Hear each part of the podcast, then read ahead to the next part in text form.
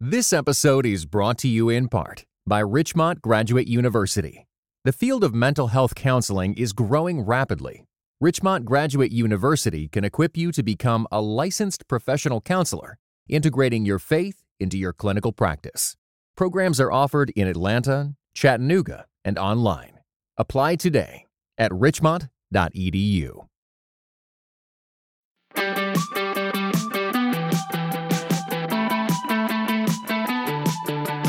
Welcome to the Crafting Character Podcast. Steve Carter here, and in association with my good friends at Preaching Today, the Ascent Leader, and Food for the Hungry.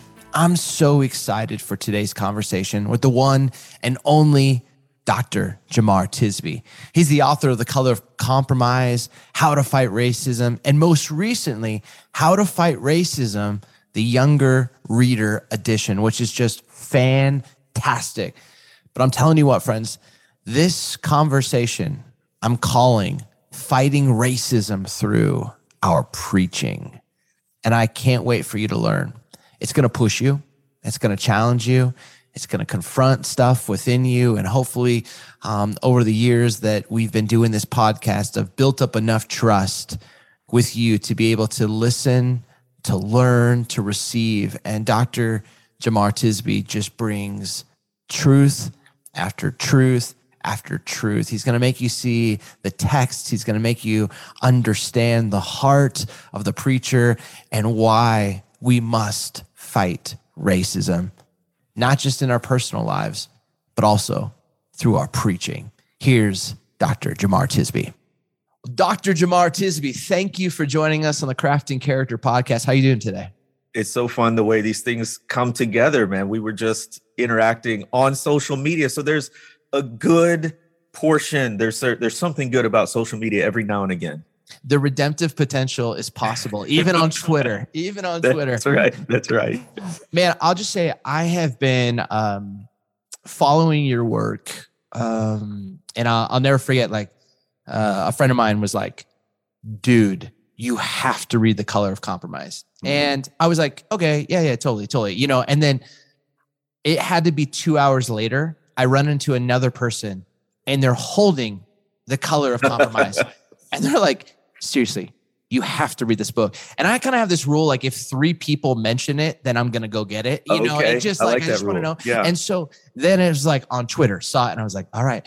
And like, man, that and then follow up how to fight racism, which man, I, I have told you this before, but it's like you um, reading my mail, and it was convict, convicting, it was challenging, it was practical, it mm-hmm. was. Um, it was just so rich, and so um, it's it's an honor for you to be on this podcast. Um, I, I I would really love because this is a communication podcast and this is for you know pastors and preachers who you know i think i think they want to talk about uh, racial justice and reconciliation. I think for most of us this was not in our seminary classes. Uh, got that right. you know what yes. i mean? This we weren't we weren't taught these things. We weren't taught these things in growing up in elementary school. Right you know what i right, mean and right. so so now we're kind of thrust into this world of having to articulate and communicate. And yet you just do such a great job, in my opinion, of just Thank naming you. reality and actually giving hope. And you start off, you start off how to fight racism with these few words. Something is different this time. Mm. You still believe yeah. that? I absolutely do believe that. So, How to Fight Racism came out, I'll never forget the date, January 5th, 2021, which is the day before the insurrection on January 6th. And it, it was, I was finishing up writing the book as this historic racial justice uprising was happening in 2020 in the wake of the murder of Ahmaud Arbery, George Floyd, Breonna Taylor. And there was just by the numbers, this was a bigger social movement than any we've seen in the country's history, uh, even bigger than the civil rights movement. And we saw different things changing and movement like we hadn't seen before. And I'll give you one example. Uh, I went to school and got my PhD at the University of Mississippi, and, and the state flag of Mississippi was the last one in the country to have the Confederate emblem on it. And that flag had flown for 126 years. Since 1894, it outlasted Jim Crow, it outlasted the civil rights movement, it outlasted MLK Day becoming a holiday, all of that. It only changed in 2020 in the midst of these uprisings. So I said something is different this time. And and people ask, you know, do I still believe that? Is it the case because we're still dealing with racism? Because we're still fighting for something as basic as voting rights in the United States, right? And true enough, we have not made the progress that we all want to see. And that maybe a long time coming, who knows? But I do think that things shifted a little bit. So, for instance, as we record this, it is the day where the judge handed down the sentencing for the lynchers, uh, the people who killed Ahmaud Arbery, a black man running in uh, a neighborhood in Georgia. And they all three got life sentences, two without the possibility of parole. Now, it's worth a discussion about justice versus accountability, about the redemptive value of a lifelong prison sentence, and all of that. But would those kinds of convictions happen had we not had movements like we had in 2020 and really for the past several years with Black Lives Matter? So, even though we're not where we want to be yet, I do think we're further along than we were and we've got to hold on to the small points of progress, fleeting and, and sort of minuscule as they may be, uh, to give us hope and to motivate us to keep going. Yeah, that's, I mean, that's so rich. And I, I mean, I, I think one of the, the, there's so many places I feel like I can go with this. But one of them is you end the book though talking about hope yeah. and and keeping that hope and having that hope. You have a line um, that I heard in a in an interview once that you said we have to have the mind now that we are laboring for a legacy. We are activists now so that we can be great ancestors later. Thank you for pointing out that line. I, I labored long over that. Um, it's just beautiful, breathtaking. It's, it's it like, but like I, I think about that, like, and I go back and this is this is going to be, um, you know, you're you're far deeper of a historian when it comes to this than I am, but you know, I, I lived in Chicago for a number of years and knew of Emmett Till's story, yeah. and and you and I, wonder like when that got publicized in the papers, like I wonder like if people were like, oh, now it's going to change you're right, right. And then you right. fast forward to some some integrations and, eh, and desegregation in the schools, and you're like, oh, okay, wonder if it's now going to change. And you start going, and then I grew up in Southern California, and I remember as a kid seeing the video of Rodney King, right, and and seeing this and going, now, now it's going to change. You know, we we've we've had we've gone through like the assassination of Dr. Martin Luther King Jr. Like we've we've seen all, and and I and I and now we got 2020. And right. we see what happened to George Floyd and, and the murder. And, and, and you mentioned what happened, the lynching of uh, Ahmaud Arbery and, and Breonna Taylor. We can go down a whole list of names. Right. My question is, man, you have hope. I see it in your in your words. You're an activist now. Um, how? Yeah, yeah. And I, am so sorry. Like I, I feel like these kind when you do such great work, but you're talking about traumatic events. I don't want to take that lightly either. Like, the, like every time you do an interview on fighting racism, like the whole history of this stuff comes up, and I'm just like, man, I just the uh, the emotional, the the weighty toll of all of this. But um, how do you keep having hope that to write being an, a great ancestor later? Yeah, yeah. Um, you know, in a sense, the answer or the response is very simple, which is What's the alternative to hope? Despair. wow. That sounds like a miserable way to live. Um, I don't know about you, but I, I don't like the idea of walking around in despair all the time. Yeah. Because of the brokenness and the sinfulness of people and the world. Uh, digging a little deeper, as as people of faith, and as one author put it, we're prisoners of hope. Yeah. As Christians, we we are in inextricably bound to hope because we believe that a heinous crime, the crucifixion of Jesus Christ on the cross, resulted in a resurrection and the offer of salvation for any who believe. So, if you believe that, how can you not have hope? Yeah, that yeah. that that that anything um, can change. That anything that that that that, that the dry bones can live that that resurrection can occur that redemption can occur i don't know how you read the new testament how you learn about the life death resurrection and coming return of jesus and not have hope it's a question of where you put your hope wow i think a lot of people wrestle with despair because we're putting our hope in earthly kingdoms. We're putting our hope in uh you know a particular political party you know having the white house or congress. We're putting our hope in a particular law or policy being passed or changed. We're putting our hope in human beings who are prone to wander and all of those things. Now i'm not saying it's it's bad to advocate for change on those levels it's it's it's good and it's our it's our duty in a way of of loving our neighbor so, by all means, pursue change whenever and wherever possible. But we know that our ultimate hope is not just what happens in the world, but what happens in us and between us. Yeah.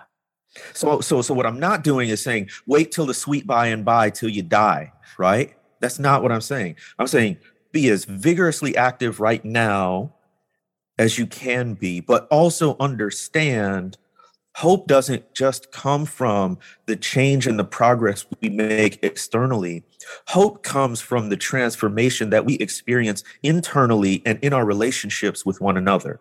Yeah. You know what I mean? So so there's a there's a change that happens in your heart, in your ability to, to empathize with others when you pursue justice that I think God is just as concerned about that transformation and that change as God is concerned about the broader issues of external justice and changing laws and policies and systems and structures, which is important work to do, but in God's economy is not the only work to do. So I try to have that more expansive understanding of what progress looks like, and that gives me hope.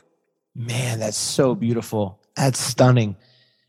I think about as pastors, and, and there's so many preachers and lead pastors who are listening to this. And I think the for the events of 2020 brought to the surface, and I'm sure the many of you listening to this, this podcast, you got an email that just said, if you even just tried to like tip your feet or toes into this conversation, you got an email, if you're like me, that just said, Steve Carter, just preach the gospel. Just preach the gospel. Like, you stop this. You're distracting. And I, I see a, a wider gospel. I see a more beautiful gospel that's bringing all things together. But like, I, how do you respond? And I, I really want to like dive into this because again, your book, How to Fight Racism, you just dropped How to Fight Racism for Kids, which is awesome. Um, I want to talk more about that in a moment, but I really want to like help pastors with how to dive into this when there's a whole crew in their congregation yeah. that is just preach the gospel. Right, right. How do you respond to that? Well, I'll begin with sort of a sober acknowledgement of what I understand to be reality, which is if you're getting those emails from people in 2022, after all we've seen in the past several years, I don't know how quickly they're going to change their minds, if at all.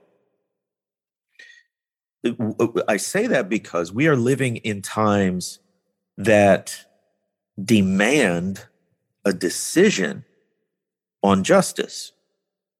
As one person put it, we're living in times of moral clarity.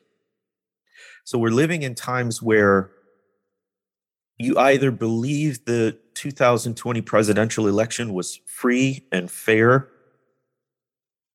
or it was a fraud. We're living in times where what happened on January 6, 2021 in the Capitol was an attempted insurrection and a harbinger, honestly, of things to come, or it was a it was a rally got out of a little out of hand. We live in a time where you either acknowledge that we have a viral pandemic and things like a vaccine and masks can help mitigate the damage, or you don't. So, what I'm saying is, in these times of such moral clarity, people have made their stances clear. And the, mo- the clearer the issue, the stronger people adhere to their stance. So if you have people emailing you now saying just preach the gospel, well, they have strongly adhered to their stance. And I'm not quite sure that any amount of one on one meetings, email exchanges, read this book, whatever it might be, is actually going to persuade them. It's ultimately a heart issue. It's not just an intellectual issue, right? It's not a, a matter of marshaling the right facts in the right way. It's it's about an ideology they're believing, an idol they're worshiping in many ways. So that's the sobering reality, I think. And and I think what pastors and church leaders ought to legitimately be about, in all fairness to, to anyone who, who would come to their church, is clearly stating their church's stance on racial justice. It's good. And letting people decide.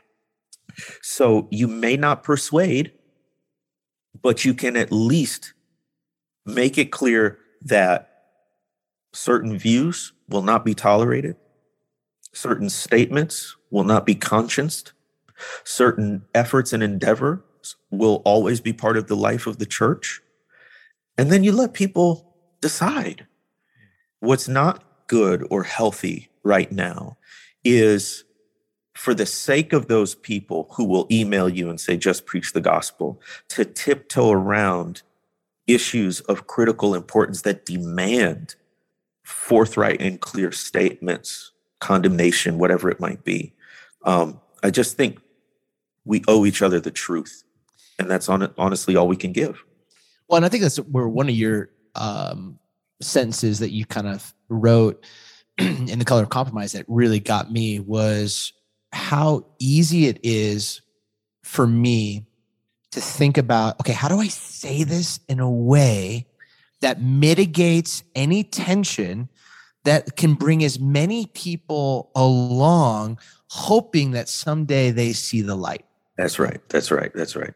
And and and i think i grew up communicating nuance and and learning how to navigate nuance the gray well so that you know red states thought i was their guy blue states thought i was their guy you know what i mean and yep. but that moral clarity that you're talking about now it's like i mean who would have thought who would have thought that nike would have stayed with colin kaepernick you know for, like when jordan was asked michael jordan was asked hey like i can't i can't support because republicans buy sneakers too and, right, and that right. that was kind of this mentality. You you never let anybody know. But now we're entering into a world where you just said it. We have to clearly articulate what we stand for, yeah. what we believe, and like you said, let people decide. I I, I want to like shift this and say, okay, like I we're going into a month, February, Black History Month. I'm at this church in Chicago, um, Forest City Church, and we're we're we're we're looking at doing a, a series. Um, if, if you if you had a whole month, and not one month is going to change the culture and change, but like to really begin to pastor and communicate, I'd love to know hey, how would you go about this? But then also, I'd love to dive deeper into what are communication tips, preaching tips when you're talking about matters of justice, um, matters of racial reconciliation, how to do that in a way that everyone can kind of have to make up their decision and how to do yeah. that well. well, it should tell you how much I, I love and appreciate your audience. I'm giving this all away for free. Uh, but this is, you know, if it's, um, you know, say Black History Month, and uh, I'll say, you know, we'll start with predominantly white churches. Um, it should be a month that helps serve as a, as a jumping off point for a 24 7, 365 commitment to racial justice.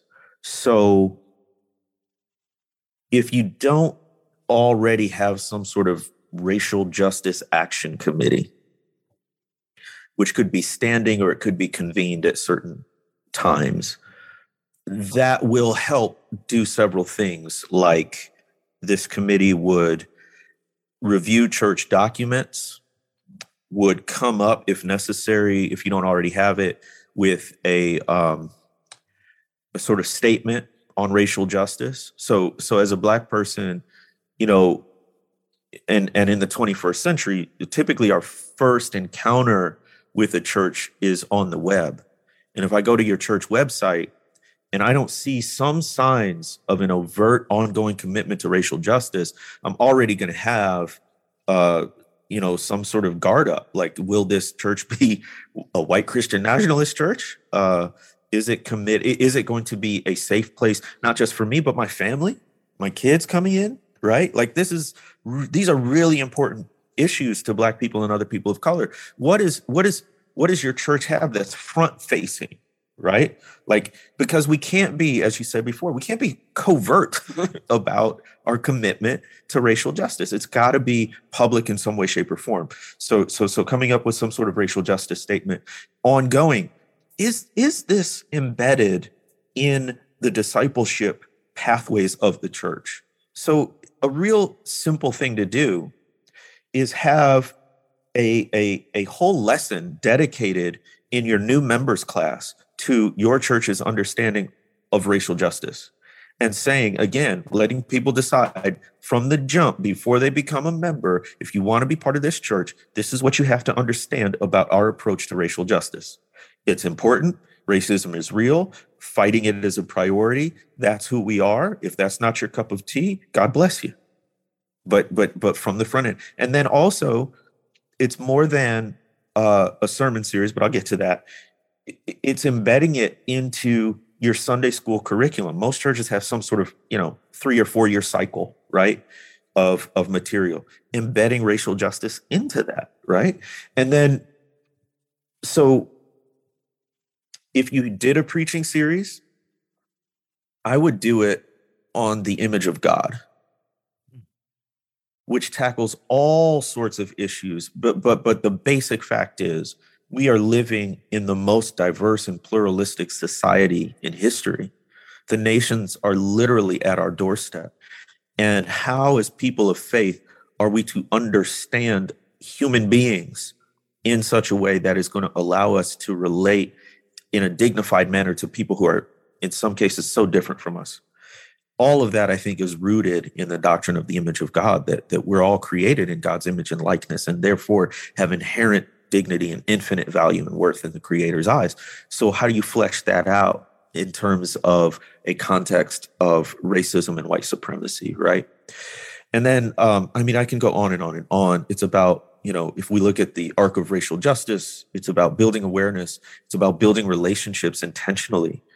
How is your church, con- is your congregation, are your church leaders intentionally getting in the way of people who are different in diversity and and forging relationships that wouldn't occur naturally in a in a society that has been segregated along racial lines. And then commitment what and, and it doesn't even have to be on a national level what in your local community whether school boards or city council meetings or zoning laws. There was a there was a city just north of Jackson, Mississippi, though they were sneaky about it. Jackson is 80% black. Black people were moving to this suburb immediately north of the city. And the way the white city leaders were trying to prevent that was sneaky. They said we, they wouldn't allow multi family units to be built.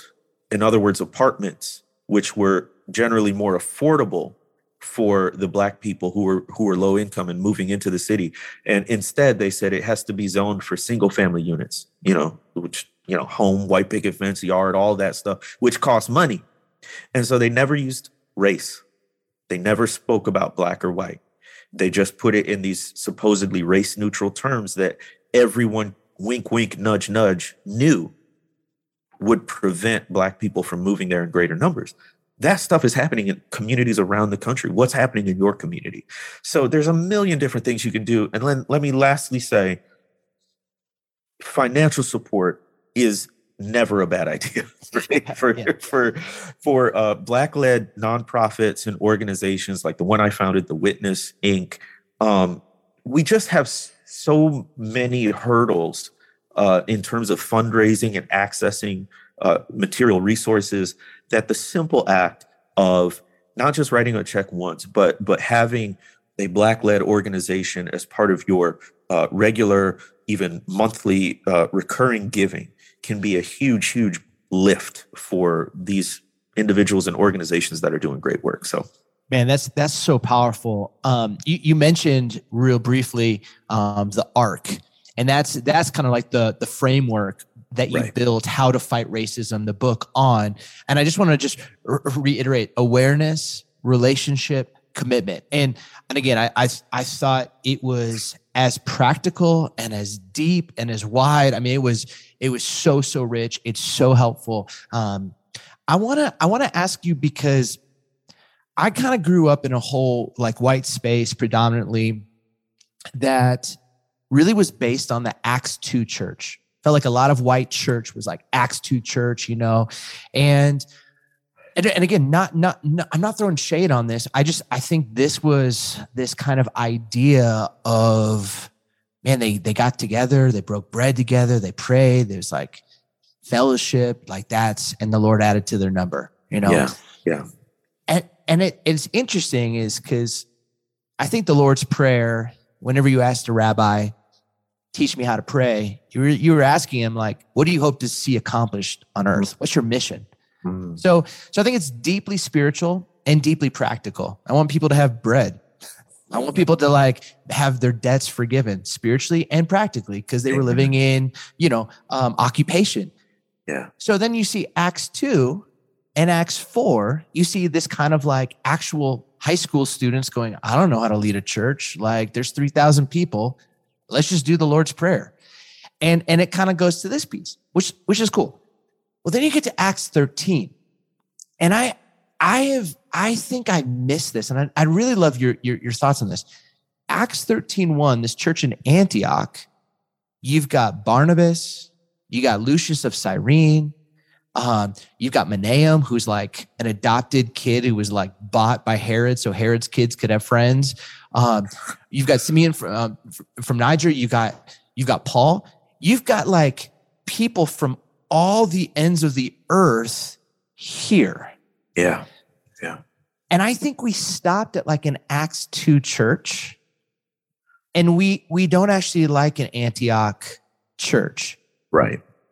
I, I, and I think part of it is like, I guess my question is, why do you think that is? Yeah. Yeah. You know, and, and you've you've written about this like in ways where too, the white church often loves like the stories of Paul and the black church looks to like Exodus. Exodus so like yeah. you know what I mean? So like I loved I love just to hear about that and then how that how that shapes the people and forms the people when you're doing when you're preaching. That's good. That's really good observation. Um yeah, we we we see all over not even just the New Testament, but the Old Testament, the, the, the church is is ethnically diverse, and and, and the, the the assembly has always been ethnically diverse. And and and how did we get here where we are? Uh, in, in uh, where you know that that oft repeated phrase, eleven o'clock a.m. on Sunday morning is the most segregated hour in America. So, um, back to the, the the person who emails, you know, just preach the gospel. I wouldn't argue with that. I would say though, what what does the gospel mean? It means good news. So what's good news to a people who are oppressed because of the color of their skin? Mm.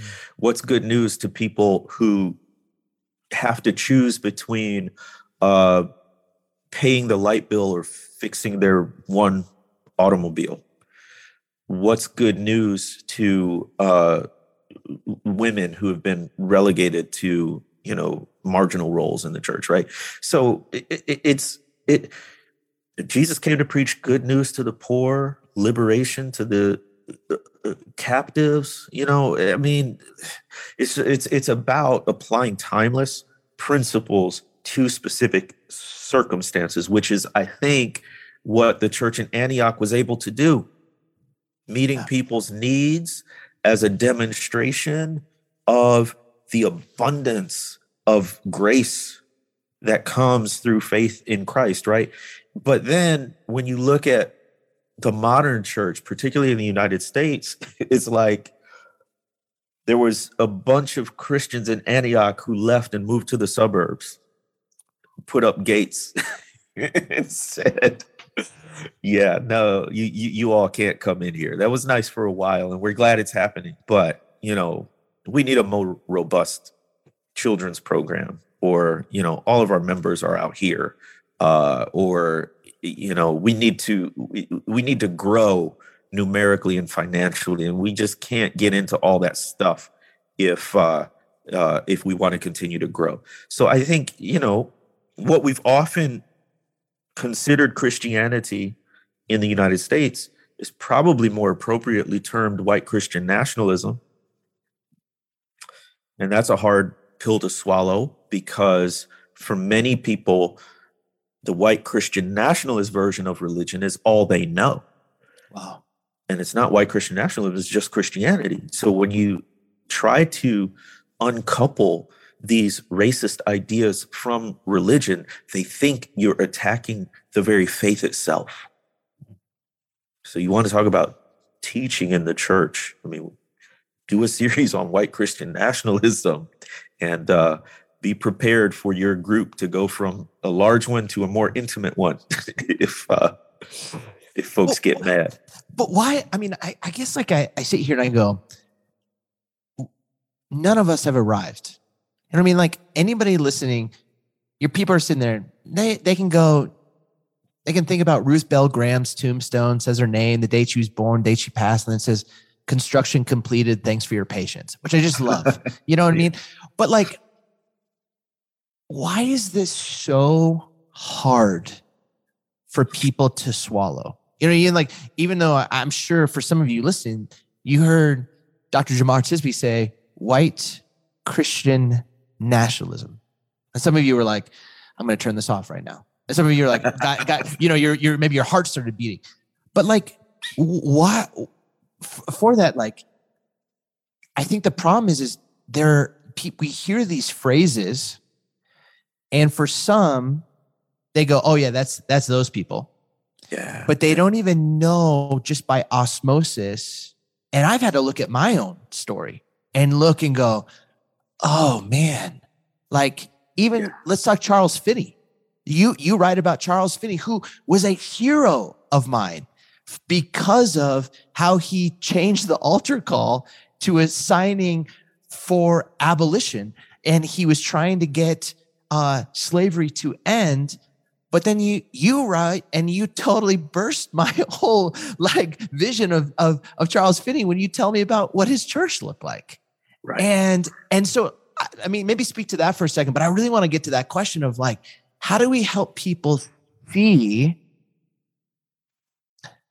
this within them without like putting up kind of their their guns and their arms to fight but to receive it and recognize that they're in process to get closer to the image of god yeah i think we have to have the humility to recognize that none of us approach god or the word of God from a purely objective perspective.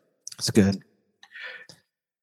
What trips up a lot of people when you talk about something like white Christian nationalism or the cultural captivity of the church or whatever it might be is they think that their reading of the Bible and their understanding of God and Christianity is just the truth. It's just the way it is. But they don't acknowledge, sometimes refuse to acknowledge, that their understanding has been shaped by time, place, circumstance, and culture. Wow. Which doesn't mean it's wrong in and of itself, but it means there's more to the story. And I think a lot of white Christians in particular, and you know, globally speaking, anyone who who who is in the position of being in the majority or having more power, I think what folks have been conditioned to believe is that all they're doing is interpreting scripture without any bias. This is just what the word of God says. And so why don't you agree with it? Why don't you get on board? And then anybody who comes along, particularly people of color who have a different perspective on, say, racial justice or what good news is truly, well, you are playing politics. Uh, you are um, being uh, your interpretation is being skewed by racial concerns, and you really need to believe like I believe because that's just the objective, plain reading of Scripture, and the right way is the implicit message yeah. there, the right way to understand the faith. So I'll give an example to bring this all down to, to earth. You may be familiar with uh, uh, Reverend Daniel Hill, who's up in Chicago. Yeah. He wrote the book White Awake, White Awake. And uh, he, he relates a story in that book uh, where the light bulb went on for him. He was officiating a wedding of some Southeast Asians. I believe they were from India. And so the wedding had all of the clothing, all of the food, all of the music, the dancing that was uh, common to their culture. And Daniel Hill, who's a white guy, went up to the groom and he's like, Man, this is so cool. I wish I had a culture. To which the groom responds, Daniel, you do have a culture, and it's white. And in that moment, this pastor recognized, oh, he has been part of a culture all along that has been influencing and shaping his ideas, his perspectives, even his understanding of the faith. But he he was not conscious of it. But when he became conscious of the fact that he too, as a white person, has a culture, has a context, and that influences the way he sees and maneuvers in the world, that's when he started to become more conscious and intentional about racial justice and equity. And I think that's what all of us need to be aware of is that we're coming out of a context too and it doesn't mean it's wrong, but it means there's more to the story. Yeah, you and you you do a great job of articulating this um, with a light switch and a smoke alarm. Yeah, um, you know, and talk about that because I think I think that's that explains for for you know in a in a similar yet a little deeper kind of uh, version of of Pastor Daniel Hill, who I love, who's amazing, right, amazing guy. Yep. Um, but like I, I I think of what white people get to do and have the privilege to do with the light switch and the reality of what it is to be a person of color. Yeah, great, great. Uh, so for a lot of people who are in the position of relative privilege, majority, power, issues of racial justice are like a light switch that they can flip on and off. So in 2020, these historic racial justice uprisings, a lot of people had the light switch on. But as time passed, people get weary, yeah. new issues come up. The cost of pursuing real racial justice gets too high. And so what happens? You flip the light switch off. And that is a possibility only for people uh, in those positions of privilege because, for instance, for a white person in the United States, you can get your education, your job, your family, maneuver socially, all without any real meaningful contact or interaction with black people or other people of color. It's not going to affect your sort of earthly circumstances adversely in many cases.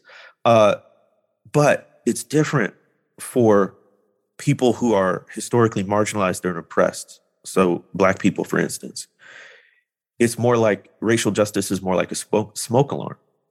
Smoke alarm is on all the time, and it has to be on all the time to detect danger. Smoke alarm can't take a break because that might be the moment when a fire breaks out. And so I used to say from the moment we step out of the door, we have to be on. But even then, we have instances of, you know, police kicking down doors and shooting people in their homes without cause. Uh, so, so constantly, the smoke alarm is on and sensitive to the faintest whiff of smoke of racism because where there's smoke, there's bound to be fire. So we have to be vigilant, ever vigilant. And I think one sign of authentic solidarity on the part of white people is that you don't treat racial justice like a light switch, it's like a smoke alarm, which is what black people and other people of color have always lived with. That's so good. Uh, you, your your dear friend, uh, he's a been a co-host of yours of the on the podcast. Uh, friend of mine too, Pastor Tyler Burns, who's been on this podcast as well. I, I got I I got connected to Tyler because uh, someone put a clip of his teaching, and there was a, a line that he said when he was defining what justice is, and he huh. said, "Justice is when I make your problem my problem. And isn't that what God did when he made our problem his problem? And that's that's what I hear you talking about when you talk about that smoke alarm to yeah. just visit that position that this is the reality um, and it's a privilege that I can switch I can flip it on or flip it off. But man, to keep that on, to like recognize, man, that, that's exhausting to have to have that is that like I can grow weary and it's a privilege to turn it off and on. And something can come into my Twitter feed that's, you know, a new new thing to care about. But this is reality. Yeah. And and I think for for us as pastors who, man, are, are shepherds, do we empathize with that? Yeah. And are we teaching our people how to empathize? And not in a way where we put all the work on our friends of color, but in a way where we are sitting with, and that's and suffering with and joining with. Um, and again, I think that's where your first two letters, the awareness and relationship, it's just so important. I think that, and that's the, and then the commitment, but like the that that relationship. Um, where have you seen this done well in the church? That's always the tough one. Um, uh, so, because here's the reality: is if your church or congregation did not start with racial justice as a priority, it's going to be really hard to add it on. Come on. Uh, one illustration I heard a pastor use was like baking a cake. So you put in the flour, the eggs, the baking soda, whatever. I don't bake cakes. you know, you put in all the ingredients you put it in the oven and it comes out, and then you taste it and you realize, oh, I forgot to add the sugar. And then what do you do? You grab a handful of sugar and you start to sprinkle it on the top. It's not the same. it has to be baked in in order to come out right. And that's the same with churches, with organizations. Racial justice is not something you can sprinkle on on top and expect it to taste the same as if it was baked in. So when you, you ask about like where's it working, it's really hard to give examples of existing places that that have a long history where racial justice wasn't a priority and now it is. What's happening in those churches is um, if church leaders are, are are are holding their ground and taking a stance on racial justice, um, either they're losing members or they're leaving the church. Those church leaders uh, it, it, basically it draws a line in the sand, and I, I don't think that's a bad thing. Actually, I, I think it's a it's a much needed sifting in the church, a realignment in the church that's happening right now. It, it's incredibly hard, and I have so much empathy for pastors who are undertaking this endeavor and trying to make it more of a smoke alarm than a light switch and paying the price yeah. where people are uh, not tithing like they used to, where they're threatening to leave, where they're sending angry emails, where they're, you know, you, they're keeping you up at night praying and, and, and, and, and anxious about the state of the church. I, I, I feel that. I get that. The, the exchange, though, is a great one. As I said at the top of the podcast, there's something that happens to you when you engage in this work of justice. There's a nearness I've experienced of Christ that I didn't know before I had to take sort of public blows for committing to what I think is the, the cause of Christ, which is justice and equity. And there's a sweetness and an immanence, a presence of Christ, and among other people committed to the same work. Uh, so, so a lot of people ask, you, like, how do you keep going? What, what keeps you moving? It's the community of like-minded, like-hearted people who are also pursuing justice. So I just say that as a word of encouragement to people. Like there's no iteration of this that's going to be easy, smooth, um, that's going to preserve the status quo. You're not trying to, just as a reminder. You're actually trying to change the status quo. So don't be surprised when it changes, uh, perhaps in unexpected ways. Um, but where it's working is, I think, you know, there are lots of new churches in the past three to five years that are being planted and started uh, with racial justice uh, at the core. There, there are a lot of courageous individual Christians who are willing to, to, to, to pay the high cost of standing up for racial justice, and that's meant, uh, you know, exclusion, um, uh, being ostracized from their historic communities of faith, but they're willing to uh, become a, a, wilderness wanderer, if you will, um, because they know that that it's the right place to be for them right now. So um, it's happening, but it's like a mustard seed. It, it, it appears small, but trust and believe the Lord is growing uh, a, a, mighty tree of, of righteousness and justice that's going to bear fruit. Um, and we might be the seed that falls and, and dies to the ground, dies in the ground, but produces life uh, because of it. Dr. Jemar Tisby, thank you. I mean, The Color of Compromise, just unbelievable. You need to read it, friends. How to Fight Racism, you have to get it. I mean, this is those two books um, will give you such depth of insight. And as pastors, um, we've got to be we've got to be pushing people towards this gospel truth. It truly is a gospel issue. But you did something that I thought was just so awesome. Is you um, wrote how to fight racism for kids that you know came out um, recently and I, I just i'd love to know just a little bit of the backstory on that and you know um, what your hopes are for that book. So i get two questions really frequently. The first one is what do we do about racism? Like the practical question. I'd say close on the heels of that in terms of frequency is how do I teach my kids about racism? So, I mean, any conscientious parent wants their children or the kids in their life uh, to know about vital issues, right? Uh, could be, um, you know, education to uh, sex. you know, you you you want your kids to be prepared and equipped.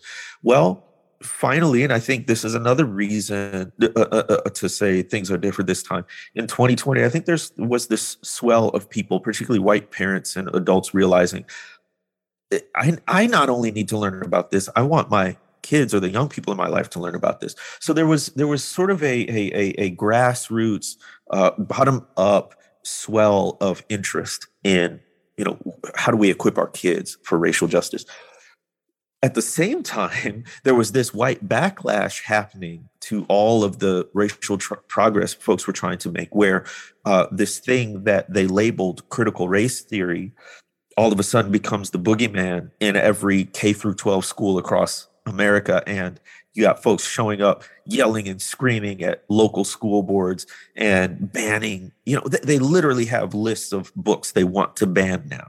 And then uh, you know opposition to something like the 1619 project that says oh actually racism has been part and parcel of the founding of this nation from the beginning so it was these it was this it was this interest on the part of adults as well as the pushback on on the part of other adults that that that made a book about fighting racism for young readers i think an imperative and so it's geared for young people ages 8 to 12 around that 4th through 6th grade range but i'll tell you a secret I think this book is really good for adults too. so if you wanted to read the kids version for yourself, don't be embarrassed. You could be, you know, reading it on the train or something and just be like, oh, this is for my kids. I'm just reading along with them, but it's really for you. That's totally fine.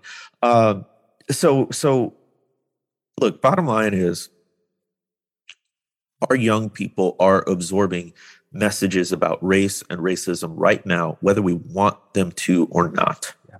Yeah. And the only question is who will be most influential in shaping their ideas about other people? Do you want it to be you, the people who love and care for them the most, or do you want it to be some outside forces? And I just think it's really hard for parents of all races and ethnicities. By the way, this isn't just for white people, black folks, people of color is going to help you too. It can be hard to broach that conversation with young people, but it can be helpful if you have a jumping off point and that's what I hope this book can serve as. I think it's amazing because I think oftentimes you'll have people who will have learned something, but then when they try and pass it down, they revert back to how they were taught. Yeah. And I think this resource is going to give people, parents, teachers, mentors, volunteers, church youth group, kids ministry, actual practical, applicable opportunity and language to really disciple, shape, and form. So I'm excited because um, we're getting a whole bunch of uh, boxes for uh, our parents at, at, this church that I'm a part of, and I'm I'm just thrilled um, so cool. that this resource is is is going to be available and it's going to be helpful to really help parents. Um, yeah, it's yeah. really helped. Like, and and especially you as pastors, like, get one. I mean, it's just going to be awesome conversations. Um, I'm excited for my son and I to start it. Um, you know, it's kind of like our little nightly tradition to talk about the issues of our world. And, wow. so this will be super super fun. But that's, um, that's great, man. I just want to say um, thank you. Um, thanks just for just uh, what you bear witness to on the regular, whether on Twitter, whether through your writing, whether through just uh, all the good work that that you are doing. Um, we have a we have a little tradition here on this podcast that I just um, invite uh, the guest to to give uh, a closing benediction or blessing, and um, and it could be a word of challenge, it could be a, a pastoral word, it could be yeah. anything. But um, I'm just I'm just so grateful for you, and thanks for taking the time um, to really coach us, teach us, challenge us, and remind us of the image of God and what we need to be as pastors and shepherds and leaders. Amen. Amen. Amen. One of the verses uh, I frequently come back to is uh, from the first chapter of Joshua, uh, verses one through nine, where um, three times in in those verses God says to Joshua, "Be strong and courageous. Be strong and courageous. Be strong and very courageous." And I think that is what is necessary, what's required in this fight against racism. But we cannot be strong and courageous in our own power. Like we, we don't have it in us. We are always going to succumb to the temptation of comfort and complicity. And so, what is our hope? Well, in verse 9, God attaches a promise. He said, Be strong and courageous, for I am with you wherever you go. And that is a promise in the book of Joshua that becomes a person in Jesus Christ, whose name is Emmanuel, God with us. So, as we pursue racial justice, which requires strength and courage, know that you don't have to grit it out and come up with it yourself. Know that that strength and courage comes from the presence of Christ with you and in you through the Holy Spirit. And that's what gives you strength and courage for this journey. Dr. Jemar Tisby, thank you. That is a word. Um, thank you. Thank you. Thank you. Thank you.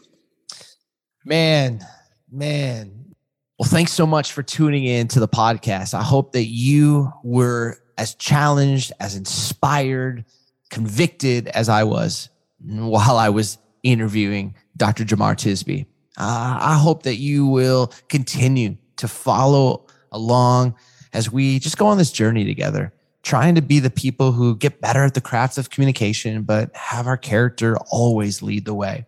Hey, my friends at Preaching Today, they want to help you and they're doing some incredible work. We, we're looking at the site. We're looking at how to just continue to, to shape and form pastors. They've got an amazing, amazing family of members. And, and you literally can sign up today. You can just go to order PT now slash CC30, and that's going to give you 30% off uh, for the first year their monthly membership. And there's some conversations that we're having that we're already filming and recording in regards to Lent and Holy Week, just ways again, just to to help guide you and shape you and um, help you on your journey to preach and proclaim the good news. And then my friends at the Ascent Leader.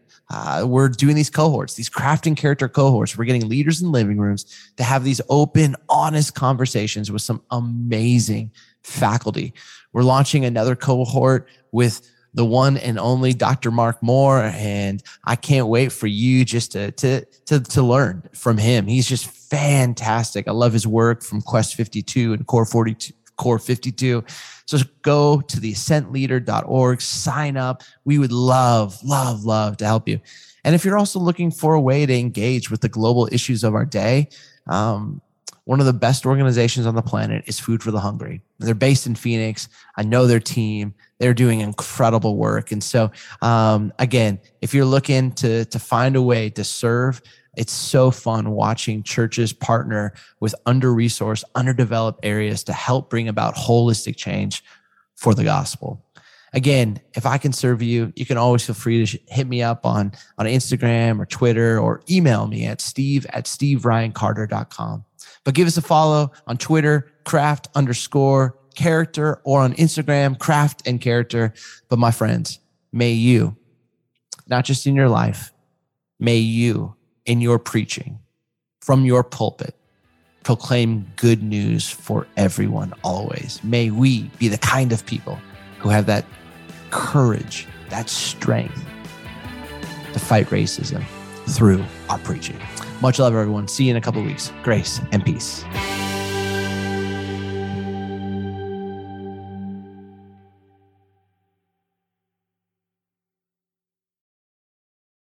This episode was brought to you in part by Wheaton College's MA in Humanitarian and Disaster Leadership, which prepares Christian professionals to serve others faithfully and excellently. Called to help people facing disasters, human trafficking, poverty, or displacement as refugees? Visit wheaton.edu/hdl.